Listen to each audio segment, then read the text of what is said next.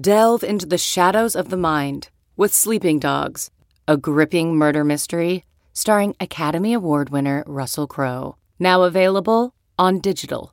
Crowe portrays an ex homicide detective unraveling a brutal murder he can't recall.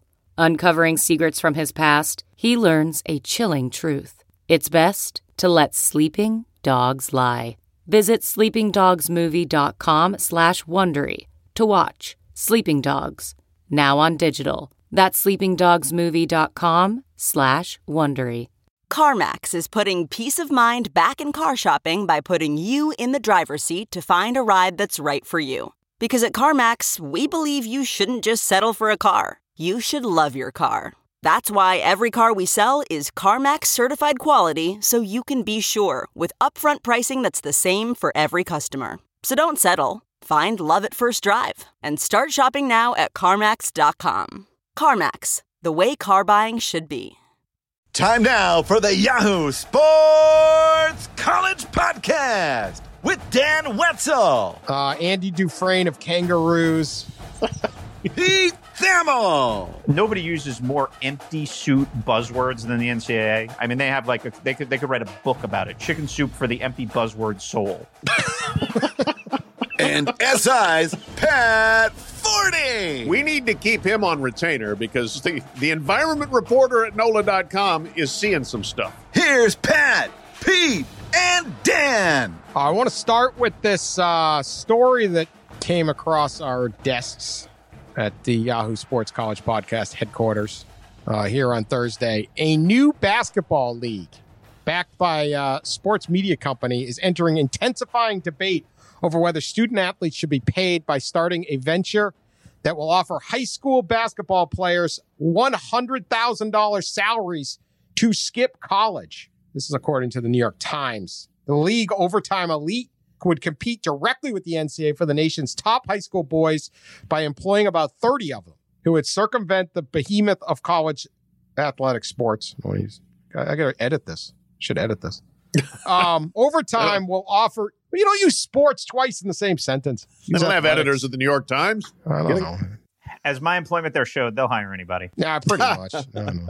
Overtime will offer each athlete, some of them as young as 16, a minimum of 100 grand annually, as well as a signing bonus and a small number of shares in Overtime's larger business. The company will also provide health and disability insurance, set aside 100 grand in scholarship money for each player in case any decide not to pursue basketball professionally.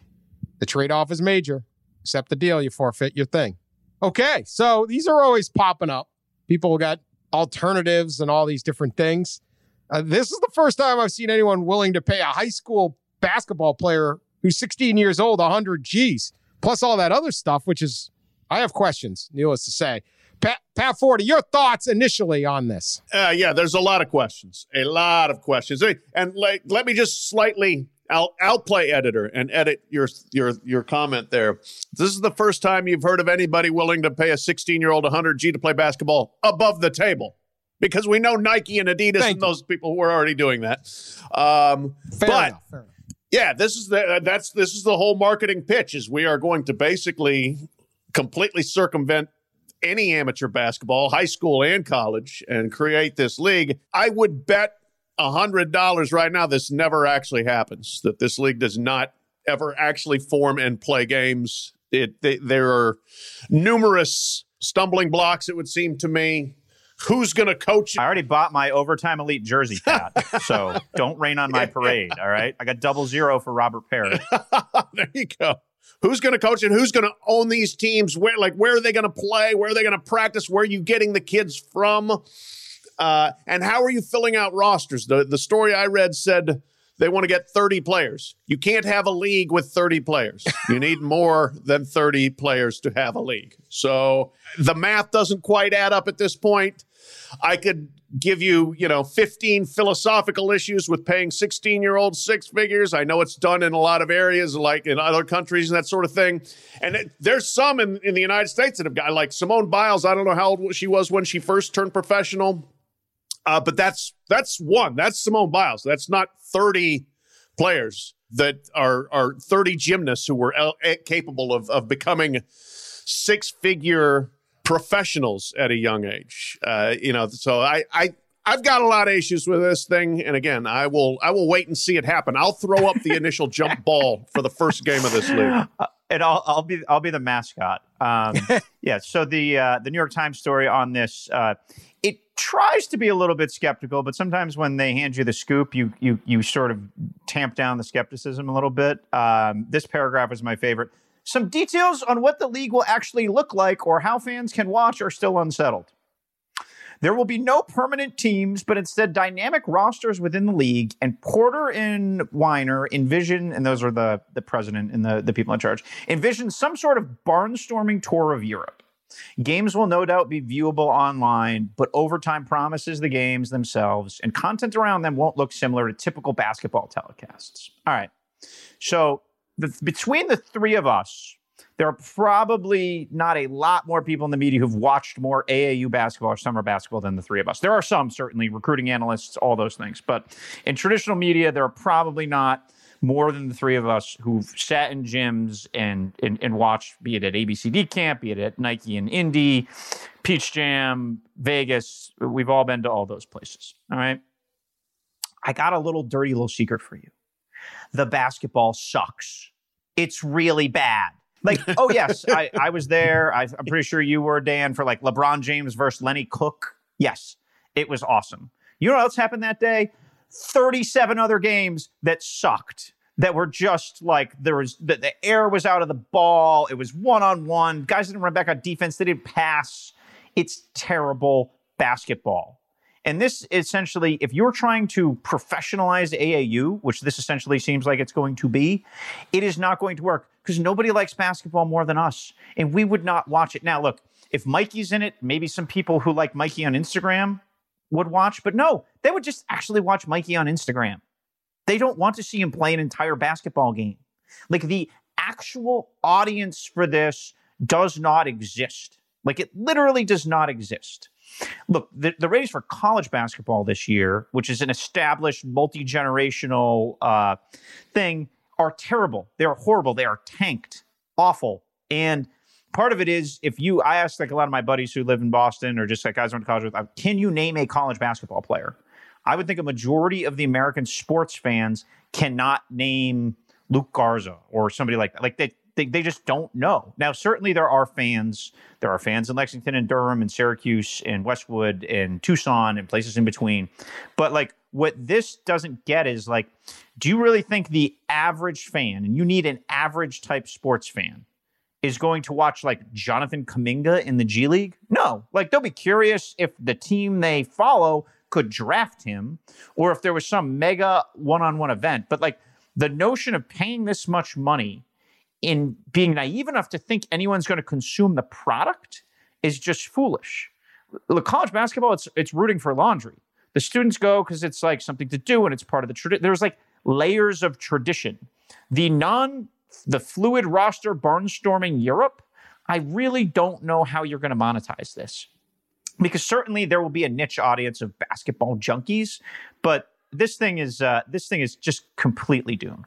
I would say this. Um, uh, my guess here is they don't. They may not even broadcast the game. All they're trying to do is buy social media rights to these players, or something like that. Uh, to me, this is just going to be like a reality show, or, uh, or you know, just Instagram dunks. And essentially, if you get the next Zion Williamson and you you have the video rights, if this guy's going to sign away his video rights to all his dunks you may have something of value there.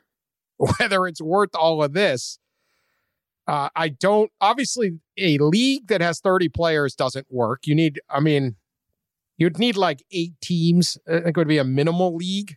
Right. That's 150, 130 guys, especially if they're 16, 17. I mean, is anyone going to sign up to be the 10th man on a team? Like, you need 10, 12, 15 kids to play basketball on a team unless you're like, you know, Hickory High. My team is on the floor. So who the hell is giving up like high school stardom and a chance to showcase for college scholarships to be the 11th dude on yeah. a team? Like what? Why would you? Yeah. Okay, 'Cause, like, uh, and they want everyone to move and their families to move to certain towns, and then you're going to Barnes. No one's watching this thing. I can assure you this: the G League, okay, the G League, which is actually very good level of basketball. It is guys that are in and out of the NBA. It is recognizable names from college, and then with Team Ignite, many of the top draft picks. Those games on ESPN get virtually no rating. They put them on in the middle of the day.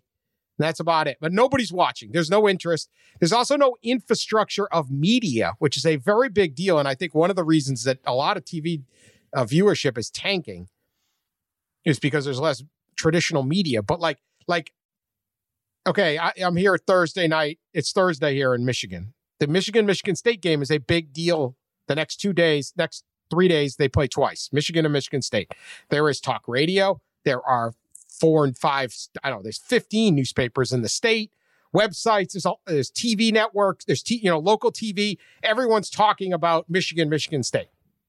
Whether you know anybody, you go to those schools. You oh, it's the Michigan Michigan State game. Maybe you watch. Even then, the rating will be not very good. Might be all right in Michigan, but without all that media, they could play that game. No one would know what's happening. So I don't see how this thing to me is. I don't.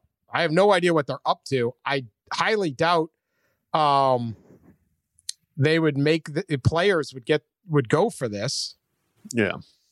They mentioned this is going to be like the academy system of Europe soccer, okay, which alone is this weird system where they develop players like Barcelona signed Lionel Messi when he was 13 years old, and it worked. But you go for that one diamond, you basically spend all of this money to get the next Lionel Messi, and it and it pans out, or you sell t- players to other teams. That's basically it. That is not what this is. this doesn't work at all like that. It's not the Boston Celtics saying we're now we're going to have an academy in Boston for all the best players we can get. That would be different. That could work.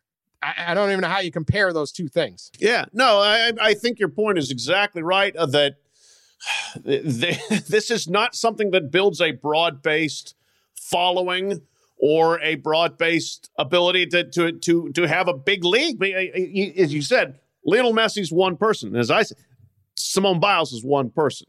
Uh, Michael Phelps was one person. You know, the the number of truly great prodigy types that could be worth that kind of money at that kind of an age is very, very small. And you are trying to throw a big net to cast in a lot of stuff, and you hope you pull out one special talent out of there. I, I, I don't see the allure to the fans. I did see something I read in the C- CNBC story on this that, you know, that that the, the Porter guy that's in charge this referred that that he said, you know, young people don't really even want to watch the games; they just want to watch the highlights. And so that, that's where I get the feeling that that, that you alluded to somewhat that this could be almost basically a social media accounting trick of we get the rights to these highlights and we pump them out there and they get you know 1.8 million views of you know little johnny's crossover and backup three and we make money off of that. But i, I don't That's really think it. you can yeah. Now That's are you gonna are, are you gonna sell families that yeah we, we're gonna take your kid in and we're gonna make some money off his highlights and that's gonna help him get to the nba Who Good luck. cooks the meals? Like college coaches, in a lot of ways, are babysitters, right? Like people don't want to say this out loud. They got literally people follow them to class and check if the player is going to be a class at many, many big time programs. That's what they, they have graduate assistants to do that. They have full nutrition. They have infrastructure. Like a league that starts without significant infrastructure, again, they're light on details here, uh, to me appears doomed for failure. Uh, I thought there was a really good story on The Athletic yesterday on Ypsi Prep and Emoni Bates. And I thought, uh, which is essentially some facsimile of this, right? Like a, something created out of thin air to showcase a player, right? And this overtime league would overpay for three, four guys within the uh, you know within the high school structure. Mikey probably being one of them in order to uh, in order to promote them, right? Well, like Ypsi Prep, like this guy came and then he left and then he transferred here and then he's like like it's a transient thing. And if you think you're going to get 30 kids to march on in and do it, yeah, some will show up for two weeks and then somebody's going to leave and someone's going to go here. Like it, I just to microwave the infrastructure of this, I think is borderline impossible. And uh, look, if they if they pull this off, it would they there would have to be some, you know, and obviously the people that Carmelo Anthony's in it, great, you know, like he's quoted in the Times story, seemingly reluctantly, if you see what he says, and then Kevin Durant's in it as well. Um, but like those guys aren't going to be around, you know, to, to, make sure they're, you know, they're, uh, they're they're working shell drill, right? Like there's there is a lot of development that that goes on. Like one of the things about college athletics, football and basketball that I think is extremely underrated and is something that as those entities, especially college basketball, have competition with other entities like the G League and like this, they need to accentuate is they have like a Big Ten staff has a coach who makes $3 million and a staff that probably makes 1.5, right? Something like that, between one and one five. So they have like paid experts there. And NCAA rules allow them to some extent to work with them at all times. I feel like those rules need to continue to change and evolve because the notion of like having kids on campus for summer school and only being able to work with them X amount of time, only be able to practice, like that's just like it's just dumb business. There's no other way to say it. That's just dumb business. But the point is, there's infrastructure at all these places built for these kids to succeed, and some of them don't still. But the infrastructure is there. I think back, and we've all written about these prodigies over the years. I think about Jeremy Tyler, who skipped high school to go over to uh, to Europe. I went when I was at the New York Times to story him in Israel. He was a mess. He was a delightful kid, but he was like a 16 year old emotional mess. His teammates hated him. He pouted. He had never gone through adversity and really, really, really struggled.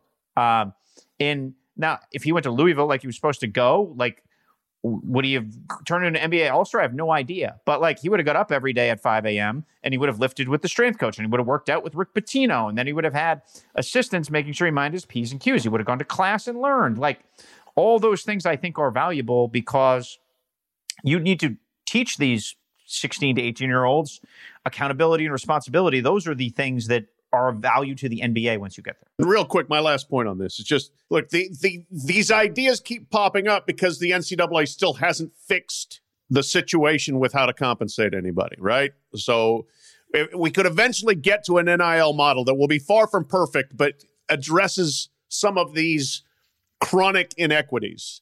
And in the, until we get there, nature abhors a vacuum. So all these bad ideas keep filling the vacuum uh, and I think we just kind of have to cycle through them until we get to a better idea. Yeah, uh, to me, this thing, even if you somehow get this thing going and it somehow made sense, the moment the NCA allows NLI, which is uh, NIL, sorry, they have a- they have an acronym at the NCA, NLI and NIL. Thank you. I love the NCA. Your business is done. This is like I, you know, like it's just done. It's it's like okay, I can get a hundred grand doing that, or I can make half a million playing ball at Kentucky. I'm going to Kentucky, man. Like right. what? Like it's not even close. Like if if the the guy that you want who has to do that one year, the Zion Williamson, the Emoni Bates, is going to make a freaking fortune playing college basketball because Nike is going to be a heck of a lot more interested in having you play for Duke than whatever this thing is. Yeah, sure. Okay, so wherever your model, you will your business will get it, it, could conceivably work if everything is static, but it will not be static. Uh, I remember a number of people wanted like to create a private college football playoff and pay all the schools enough money and do this different. Like there was all these concepts that used to come up. I'm like, it'll never work because once the college football decides to do the playoff, that's the playoff. Like that, that that's the same way they'll eventually get rid of many of these bowl games. Like th- you can come up with a different concept, but they have the right to just pop you. Uh, so anyway, all right. Well, here's a topic we all crap on. we might find something not to crap on somewhere Probably on the not. show here. We'll see. Yeah, we'll see how we do. Uh, well, let's get to coaching fires. Let's get we love, we never get upset with guys losing their jobs, misery, angst, bat, angry fan bases. Pete, you did a tremendous story uh, on Yahoo Sports, the basketball coaching carousel, which I thought was was very well done, well researched, different stuff. So let's go through a couple of these. Okay, who's getting fired? Who's taking over? Uh, question number one on the Pete column: Has Sean Miller coached his last game at Arizona? 17-19 overall, 11 and 9 in the Pac-12, but that's got nothing to do with it. They they self-banned themselves from the NCAA basketball a tournament because they are, you know, these schools, they care about the student athlete, unless it's not that good of a team. Then they don't care. and we'll kneecap these guys. If it was a good team, they'd be wailing at the NCA for punishing innocent innocent players. When they're not that good, no problem. We don't care about you.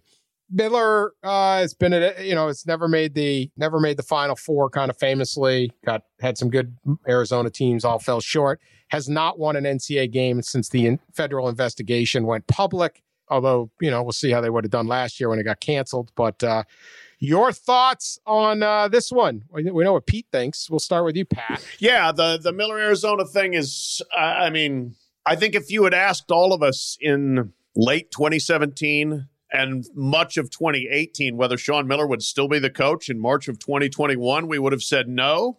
But Arizona has, by golly, they've stood by their man, although nobody is sure why, uh, for sure, because as you noted, they has this many zero NCAA tournament wins, never taken to the Final Four. I mean, they have basically protected him like he's Bill Self uh, without any of the accomplishments of Bill Self. The number of people, whether they're fans or per- apparently administrators, who are willing to lie to themselves about what they heard on the, the wiretap of him talking to Christian Dawkins. We all know what he was talking about, but you can convince yourself, no, that really wasn't it. There's really no proof there if you want to.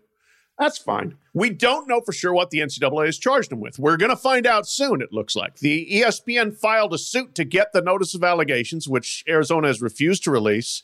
Uh, a judge in Arizona Superior Court this week said, you can't keep hiding the NOA. So hopefully we're going to get that. I've heard potentially as early as next week, and we'll see what's in it and what the charge is against Sean Miller but they're on a you know they're on the hook right now. Do we extend him? Do we get rid of him? What do we do?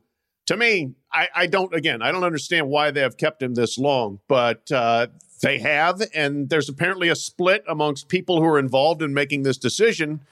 And we'll see which way this thing comes down. I, I will still, I'll be surprised if Sean Miller is the coach at Arizona in 2021 22. Although this case, like every other NCAA case, may still be dawdling at along. This point, at this point, I've learned do not bet against Sean Miller's survival. Because how many times would we have thought that? Now, it, we're clearly at a pressure point, right? I think this is the best way to put it. The university either has to stand on the table again and say, Sean Miller's our guy. Here's an extension. Probably won't have a lot of guaranteed money, but we're going to keep rolling. They were decent last year. They would bring everybody back. Sean Miller actually did a pretty good job coaching this team. He struggled with the real high end talent teams to really maximize them. This is more like one of his Xavier teams. It was kind of some ham and eggers, and they, they did a nice job. They weren't great by any means, but they did a nice job. Everybody's back. It's Arizona. They can probably add a uh, you know add a decent transfer or two. They're always going to sort of be able to cherry pick every every like first team all league guy at a UC school is going to end, up there at the Big West or, or whatever. So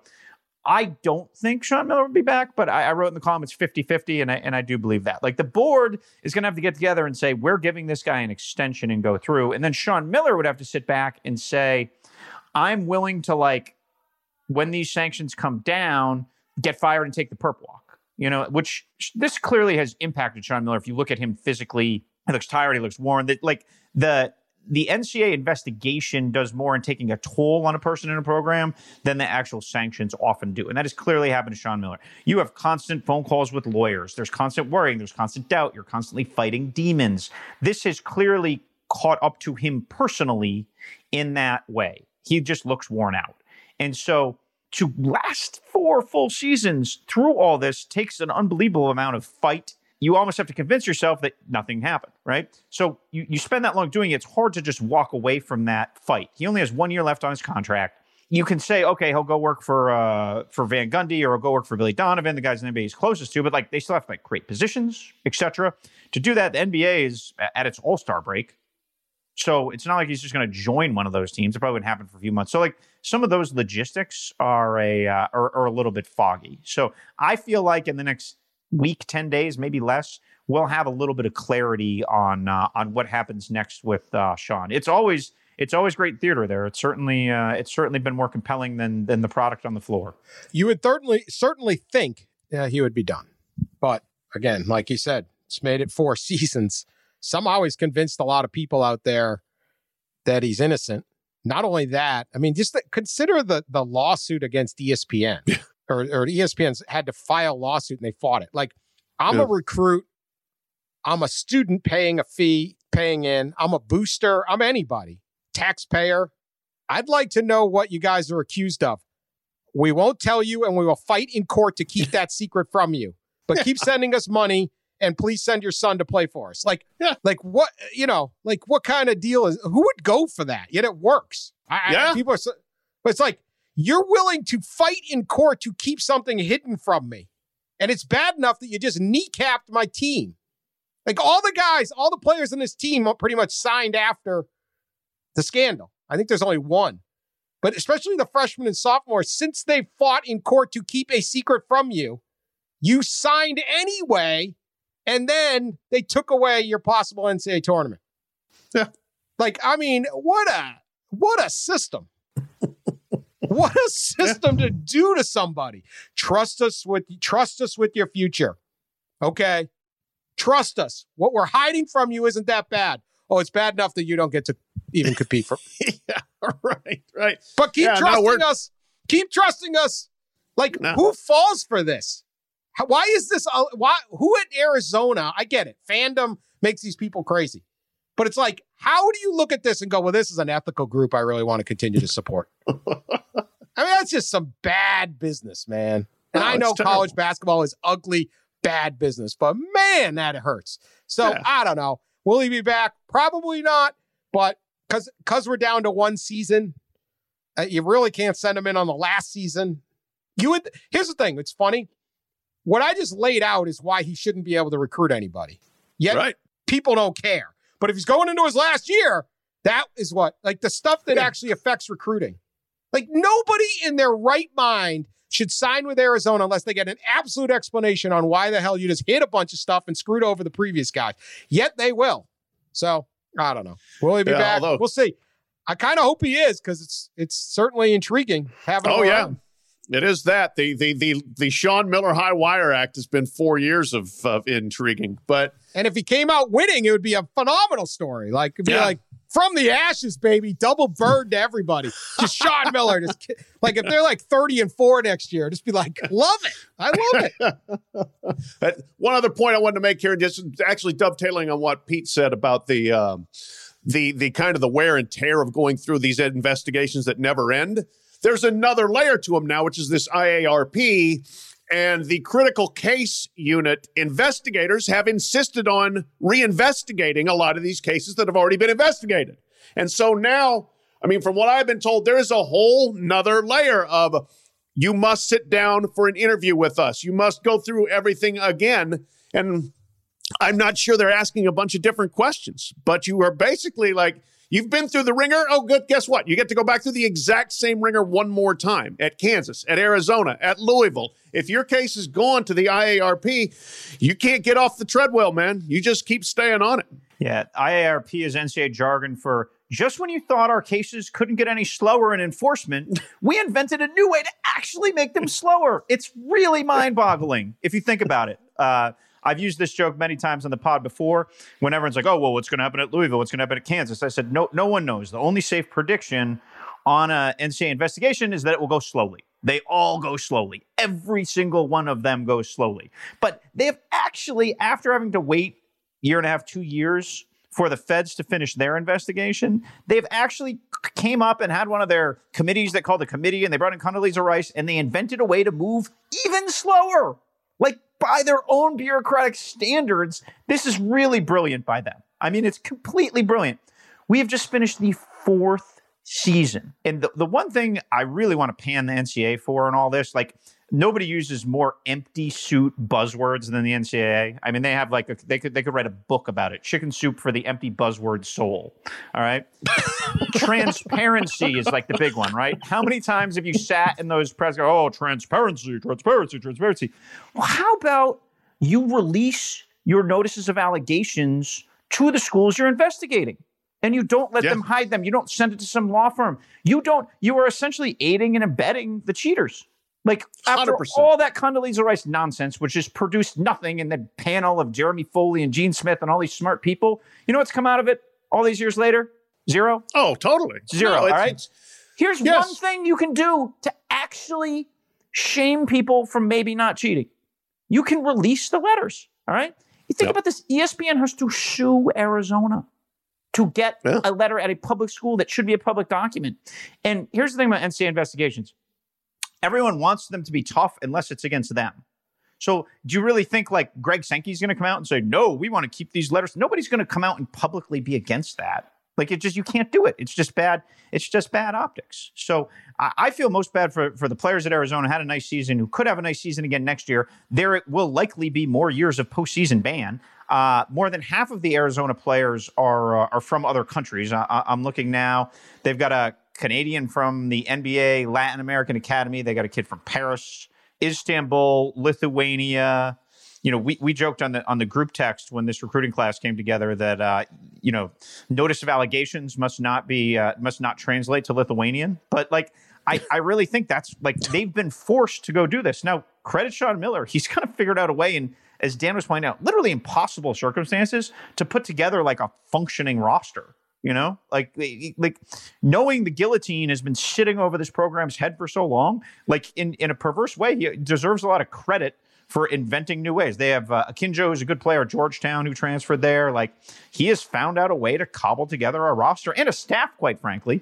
Because like, who's going to look at their wife and say, "Oh, I'm going to go be an assistant at Arizona. Things are going really well there." You know, like he's figured out a way to do it. But yeah, it's just it's just embarrassing for the NCAA that that that it's lasted this long. I would say this: it's going to be hard to recruit another coach if you don't release the like. Who want? You're going to get a better qual- quality coach, uh, coaching pool if they know what they're walking into.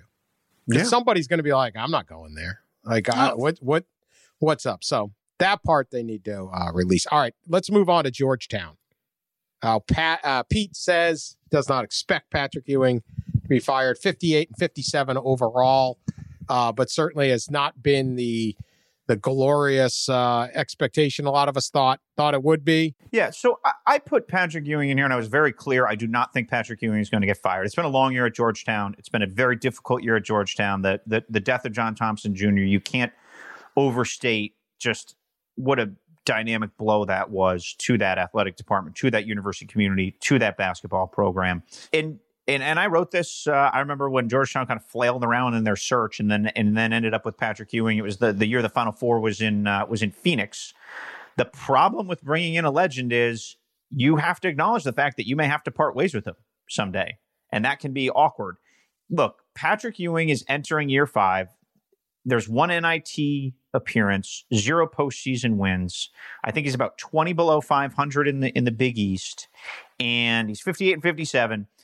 Most importantly, you are in what I consider to be the most basketball rich area in America.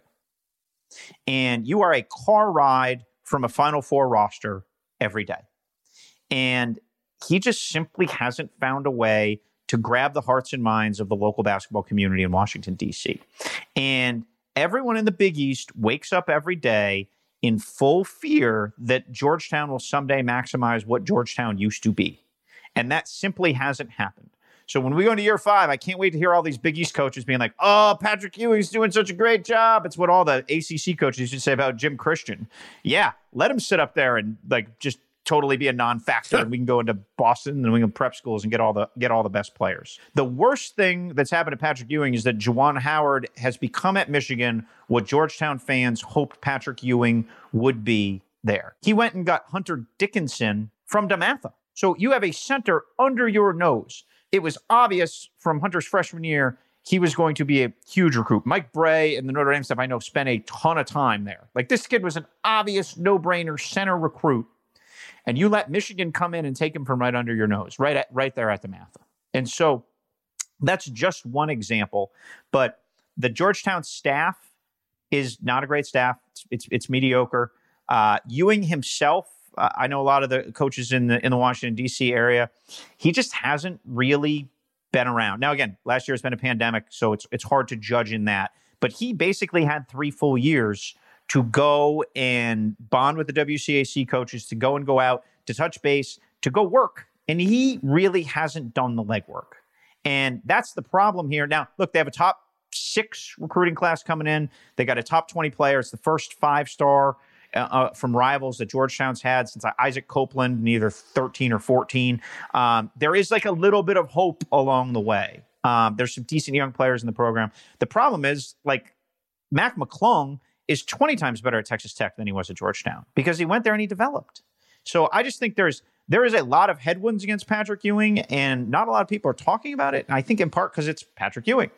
And so it will be really interesting to see next year if this same sort of pedestrian performance comes what Georgetown will do with with Patrick Ewing. That that's just that that's going to be high end drama because it's just the the greatest player in program history coming back as the coach at at a very difficult time, and it right now there's no one that can argue that it's worked. Yeah, I mean, they, look, there is a real institutional resistance to moving on Patrick Ewing, as you mentioned. I mean, it's not only within a year of John Thompson's passing, but but that whole you know John Thompson built everything and everything. Georgetown basketball has been since John Thompson stopped coaching is a John Thompson production. You know, it was his assistant Steve uh, Esherick. It was uh, it was JT three, and now it's Patrick and you know that they're just there's nobody there i think who has the gravitas or who who cares to have the gravitas to say nope we are we are blowing up the Ar- thompson archetype and we're going to do something different. So i don't see that changing. I mean georgetown is a very very serious academic school. So they've got they look at this i think they have got much bigger things that they aspire to than you know, making sure they're going to the NCAA tournament every year. I think they want to go to the NCAA tournament every year, but I don't think it's, you know, it's not like it sure as heck ain't like Kentucky, you know, where we've got to go. So that's that that urgency is not there. Pete, I'll actually give you the finder's fee on it because you said from the get-go, Patrick Ewing's problem is going to be recruiting. And it's been recruiting. That's where they have fell, fallen down on the job. As you mentioned, they have got he's I think he's finally gotten around to it in the last couple of years here now. Big miss on Hunter Dickinson. Uh, Akinjo, who you mentioned at Arizona, is probably the best player there. Mac McClung's the leading scorer at Texas Tech. Those are guys that were in the program and left. They had other people leave. They've had a lot of transients uh, within the program. They just haven't been able to put together a team uh, and keep it together long enough to see what they can do. I'm not, I'm not sure that Ewing is a bad coach. I don't know. If, I don't think he is. I think you know, coaching a game, he's pretty good. But he's got to put together a team and see what happens. And I, I think he will get more chances to do that, and we'll see how he does. I, you know, it's not going to be. We're not looking at the end of Ewing there, but we're looking at a legitimate question of whether he can build and sustain the program from a recruiting standpoint. say next year is going to be a big, a big one for him. Obviously, he came in with with uh, incredibly high regard from the NBA. He's a legend, all of that. The one thing I would say is I think Georgetown hired him with the expectation of patience and they've given him that. And we'll see. Can he grow into the job? Because it is hard to hit the ground running. Uh, Juwan Howard has done it, but it's hard. It's hard for former guys coming straight from the NBA. One of Juwan's benefits was his son was a good player and was on the kind of circuit. And so Juwan Howard's proven to be a tremendous coach at at at uh, Michigan and and the system of coaching and development of everything that happens down at the at Miami Heat is is is tremendous because it's all Pat Riley influence drop down. I mean, an NBA franchise with the most quote unquote culture, like they have a culture and they keep their guys and they they build from within and they create this whole thing. So Howard came in really with that, but he also hit the ground running, much better recruiting. Uh, so Georgetown's got to uh, got to get there. All right, let's do these ones very quickly because I don't think we need long discussions. South Carolina, six and thirteen right now. And Frank Martin, a few years ago, he went to the Final Four. I'm not expecting a lot of. Uh, uh, do, do, Pete, do you expect him to get fired? I would probably give it over 50% chance that he's fired. It's a big number. So there's two things. General, he's made one NCAA tournament in nine years. Now he made the Final Four.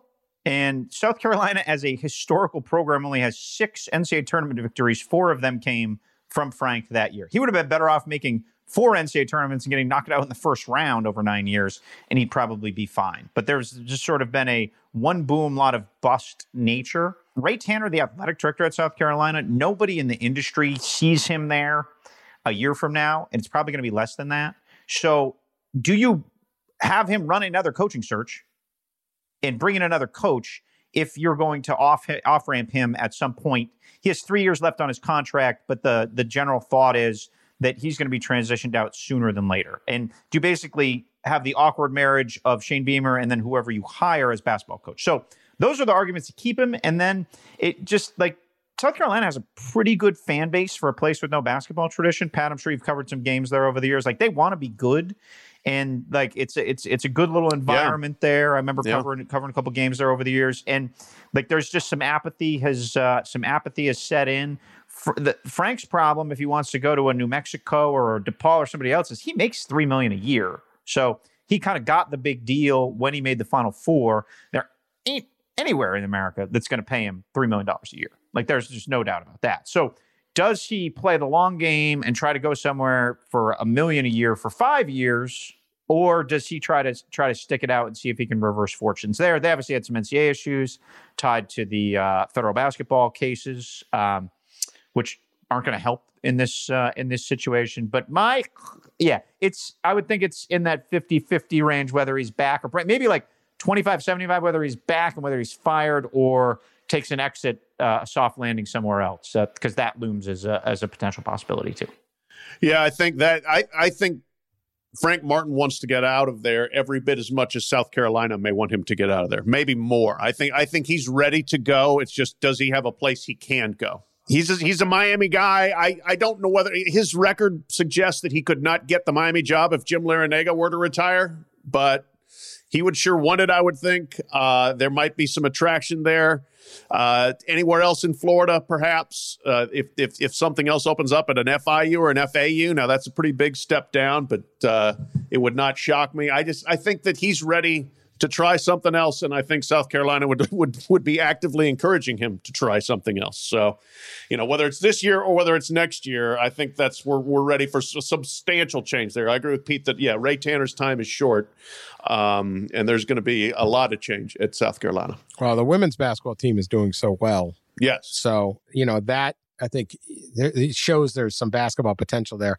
Um, if I, I think Frank, he'd be perfect at South Florida. That's just a random thought. Wouldn't Frank Martin be perfect at South Florida? Yes, yes, absolutely. I, you know, Brian that, Gregory's done okay there, but I don't think you know. Okay, I just don't yeah. know whether. I think I'll tell you, I think he'd be good at DePaul. I think he'd be good with City Kids and DePaul. Yeah, DePaul's a great yeah. job. I yeah. mean, they've gave Leitao all these years. I mean, yeah. Uh, so, you know, I I think Frank Martin's got something still to give.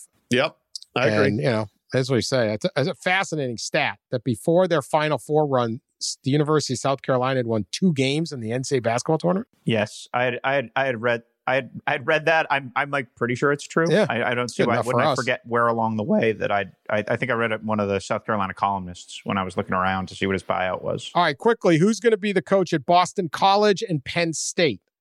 Both jobs are open. Let's give let's do this quickly, Pete. So the pools overlap a little bit. If I had to predict Penn State, I would say Dennis Gates, who's the head coach at Cleveland State right now. Another name there is Micah Shrewsberry, the former Celtics assistant, former Butler assistant, who's Purdue's lead assistant right now. Ryan Odom is a, is a name there, and I had one other name in my column on Yahoo. I, I, I forget, but I, I I really think like that kind of level of names, then the BC search is wide open. It's going to be really interesting. There is there is no favorite. There's like seven guys who have like a 13% chance to uh, to get it. And the the list is your sort of familiar Northeast list. Oh, Mark Schmidt is the other one at Penn State. He's obviously at BC too. John Becker at Vermont, who's done an unbelievable job there. Ryan Odom at UMBC, who obviously had the famous upset of Virginia in the NCAA tournament.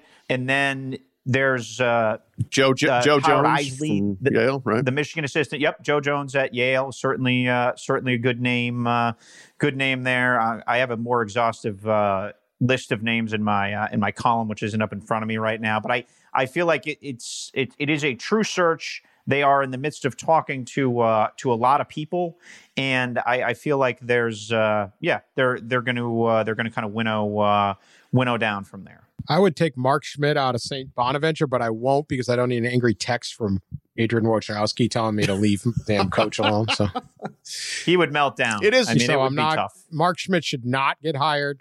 It is a bit endearing that him and Mike Vaccaro are are like unabashed fans of their uh, alma mater's team, unlike Dan Wetzel and, and the University of I, Massachusetts. they're so unabashed that I believe we have a dossier on some recruiting situations. so we may let's say put it this way: if there's a recruiting scandal bouts out at St. Bonaventure, the very first person I am going to be considering is ESPN's NBA insider. My what about uh, did, they weren't involved in the welding certificate guy, were they? No, that was that was before. That's one like one of my all time favorite basketball scandals. Oof. Brutal. The Brutal. kid admitted to school with a welding certificate. So Not a- elitist to look down on the welders. Where would we be without welders? All the I am not anti-welder. I am not. I am pro welder. I just I'm not sure that gets you entree to a four year university. Just World needs welders too, Danny. World needs welders too. All right, we'll get to more people losing their jobs soon. All right, let's get to a little football. It's time for some FCS degenerate minute. We got to get to it. We're going to make our picks. Uh, Sully, what you got? This is the FCS Degenerate Minute. I have one question for you, my fellow FCS fanatics. Can we top last week with the number one Bison beaten by double digits, the YSU Penguin coach trucking opponents on the sidelines, and of course, this disaster in the Kibbie Dome? I don't think we will. Watch the official. He's not on the post when the ball is kicked. I'm not even sure he looked up. Seemed like he was adjusting his mask. Yeah, Dennis, I didn't see that official even look up. And but what we do know is that ball didn't hit the upright. The play stands because again, there's no video. Nobody had the up, the top of the upright. Week four's can't miss matchup is down south in the SWAC. Neon Dion Sanders and Jackson State travel to Grambling State for their first test of the season. Grambling has won 16 straight at Eddie Robinson Stadium and are laying 11. Kickoff is set for Saturday at 1 Eastern on E ESPN3. For YSCP, I'm Sean Sullivan. All right, Coach Prime heading to Grambling State. Big underdog for Coach Prime. Uh, I've been reading up on my Clarion Ledger, so I'm up on the team, the the, the Jackson State Tigers. Uh, let's take a look at our standings. Pat, you're two and zero. Woo! Pete and that? Sully one and one, and uh, I'm zero and two. I'm just the Dakotas have been unkind to me. Pat's Pat's uh, scientific method of family in North Dakota and what T-shirt he owns Yes. has led him Yeah, to two and zero. seems to be right. off. So uh, we'll start with you, Mr. Leader. Jackson State at Grambling. Grambling is given 11. What you got? You're going to give 11 to a coach who is still fuming over his stolen, not stolen, maybe stolen, could have been stolen items. No, Coach Prime's on the warpath, baby. He's going to have his team breathing fire going down there, at least enough fire to cover the 11. I don't know whether they win, but they're going to cover. Jackson State. Nah, I, I I need to see more from Prime. They they had a cupcake in their uh, in the, in their first game. Uh, that roster still has some uh, some turnover to uh, to do. So I'm not going to take them. I'm going to take the uh, large amount of points and go for a Grambling blowout. I will go with Grambling. Big fan of the Tigers. And uh, I mean, I guess they're technically both Tigers, but lay the points. Give me the home Tigers. Haven't lost at home for a few years. So that's pretty impressive. They're going to keep it going against Jackson State. They are uh, Grambling. The Louisiana, the Tigers from Louisiana are a great home team, but I am all Coach Prime bandwagon. We're turning around. I'm counting on you, Coach. At least to cover. So I'm taking Jackson State. So there you go. The other big one, uh, if you get this before Thursday night, South Dakota at versus North Dakota. Huge. Uh, it's a pretty good game. So keep an eye on that. But plenty to go on uh, if you uh, want to cruise around ESPN Plus. a lot of FCS out there for you. or occasionally Fox Sports Southwest Plus, too. Plus, yes, a lot of pluses. Let's get to this. Uh, we we left with an ongoing saga of uh, a kangaroo from Mm. Mississippi who was loose in Alabama and was headed to Indiana. We found out his name is Jack, Jack the kangaroo.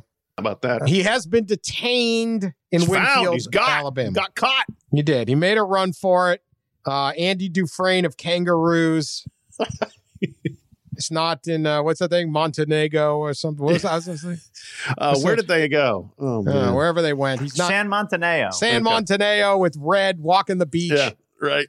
Uh, no, Jack got uh, roped. You know, it's a pretty low level of pop culture uh, knowledge when I'm getting the trivia right. Yeah. So- uh, Shawshank. Uh, I, you know, it was like a couple. It was like a couple months ago, sometime during the quarantine summer or something. I, I saw the beginning of Shawshank for like the first time ever. Really?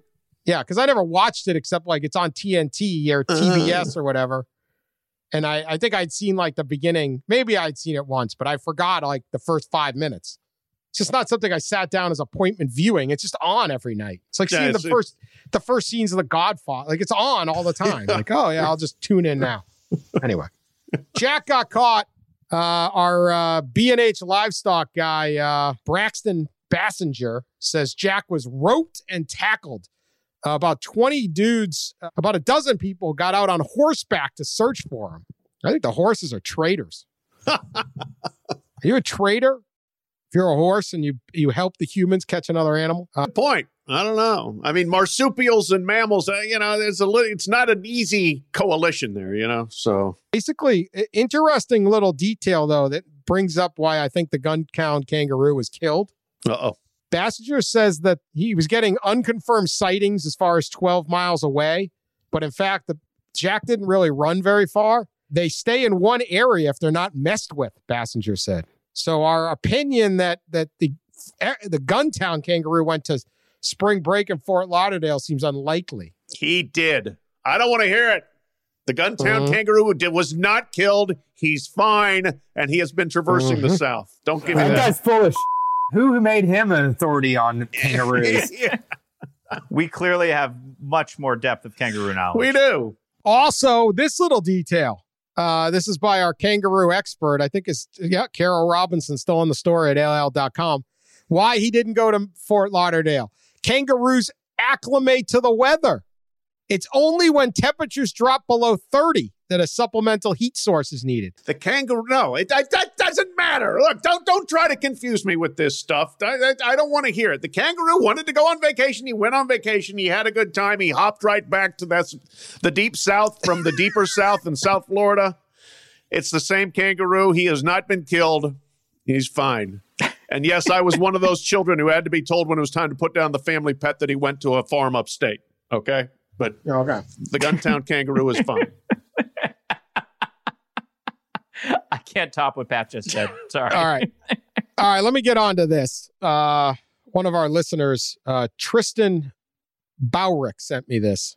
And I got, I thank you, Tristan. Are you guys familiar with what a nutria is? A nutria. Yes. Oh, yes. Oh, yeah. Like a supersized rat. It is, yes. Oh, It is uh, like the um, Princess Bride, a rodent of unusual size.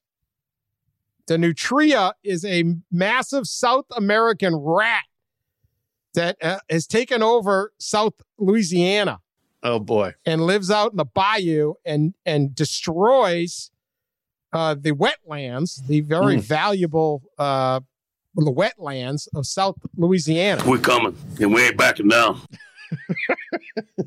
This is a co- Coach O. I, if Coach O is not involved in this, I'm going to be stunned. So here we go. in an effort to help control the nutria population, an absolute genius named Gabe McCormick, but not spelled like McCormick normally because it's Louisiana, decided to create something called the Nutria Rodeo. What? The Nutria Rodeo. And uh, he thought that uh, he'd get a few of his buddies, they'd go out on boats with guns and gee. shoot nutria in the swamps near Venice, Louisiana. Uh, the and, and try to knock back the quote booming population of orange tooth orange tooth South American rodents. These things are huge, and they have big orange teeth. This is the most terrifying freaking animal. I if I saw a nutria, oh my god. They will they will put a little fear in you. Anyway, uh, he was he was hit with an unusual problem. He thought he'd get a couple hundred uh, nutria. They thought they'd go out and kill, and he had a deal with a local zoo who were going to take the nutria and feed them to their alligators and stuff. There you go. Okay, Good solution. because what do you do with a couple hundred dead nutria, right? I mean, that's as the New Orleans. Um, this is all from NOLA.com. They know nobody wants the fur, and very few people want to eat the meat. God Uh, bless you yeah. if you do. I mean, good God, you get a Popeye's chicken sandwich, two ninety nine. What are you doing eating Nutria meat? How hard are times when you're turning to Nutria? The dollar value Yeah, menu thank over you. at the McDonald's. No, thank you. Do you think the uh, first o- overtime elite team should be named the overtime elite Nutria? I'm Do fascinated you by think this that would animal. help them go viral? I plan on going down the Nutria hole, the rabbit hole of watching YouTube videos of people shooting Nutria tonight. Here we go. I- it has replaced the helicopter, the, the Oh. helicopter assaults on the feral hogs. This I want to next- go. I want to be the grand marshal of the Nutria rodeo. That's what I want. anyway, two We will not hundred invite you to people showed up at this Bowl. rodeo. You're, you're, you're, you will not oh. come. Two hundred people showed up. Wow. They had so many people showed up. Of course, it's, it's South Louisiana. Yeah. We coming. The Nutria rodeo and me are we are. This is my thing, my jam. Dan, did you ever go to? Did you ever go to Hong Kong and Faneuil Hall? No, Well, it's the bar in Boston. Uh, it's an early 20s staple where uh, they serve the meat on a stick. Like they come around with like Chinese Oh, food yeah, yeah, stick absolutely, at, yeah. At, at one in the morning. I'd imagine that's Nutria. Oh, nice Wow. thought. I don't know. There's plenty of swamp rats in Boston, uh, but uh, not cannot compete with this thing. Yeah. No. So the problem was the 200 ro- hunters showed up. Uh, prizes were awarded for the most kills and the biggest nutria caught, obviously. But then the problem was 1,500 nutria got killed. Whoa. So they pile them up on the dock. Oh, God. This guy gets a big truck to come take him to the zoo, and the zoo says that's too many nutria. also, it's they stunk too much. I was going to say, you're going to have rotting nutria meat like stacked up. That That's lovely. They were not conducive to feeding the animals to our alligators, the zoo official said. So then they had nothing to do. So now the problem is this guy was stuck with 1,500 dead nutria rotting on a dock in Venice, Louisiana. and he got a local crab boat came by and said, I'll take them. And they baited their crab traps with nutria. So now you're catching crab, but you're going to eat the crab that ate the nutria. I, I'm not really liking this I could chain. not love Louisiana more. Can you imagine this? You're sitting there going, "What the hell am I going to do? I got this huge mountain of dead rats, and this dude comes by in a boat. What you doing with them dead rats? You want them? Yeah, hell yeah. But then, yes, they're Forrest feeding them the crabs, and then we're supposed to eat the crabs, and I don't want to eat those crabs. I'm sorry. Like, Put a little crystal is. hot sauce on that baby. It might taste good. You don't know. the pictures, the whole thing. NOLA.com. Phenomenal story. Oh, Tristan. goodness. Oh, it's Tristan. He's the one who wrote it. I'm sorry. Ah. I didn't even check on his link. He's the environment reporter for NOLA.com. He clued me in on the story. We need to keep him on retainer because the, the environment reporter at NOLA.com is seeing some stuff. This yeah, this guy has seen some, yeah, including a pile of dead South American rodents. And these are the strong ones because they would have had to swim all the way there. Oh, yeah. These aren't the Yeah. weak ones. They die out. The weak Good ones, yeah, they died somewhere in the Gulf. Oh, Strong All right. ones are there. well, Maybe Southwest Louisiana changes their nickname. Fighting Nutria. If they don't want to, if Raging Cajuns ever becomes culturally insensitive, they can become the Fighting Nutria. I love it. I had no idea Nutria existed until like five hours ago. now I'm fascinated. All right, that's our that's our show. Okay, how can we top that? How can we top that? Uh, like a stinking rot of nutria. This show ends. Please subscribe on social media. Uh, subscribe, share us on social media, tell your friends. We'll be back next Tuesday with more.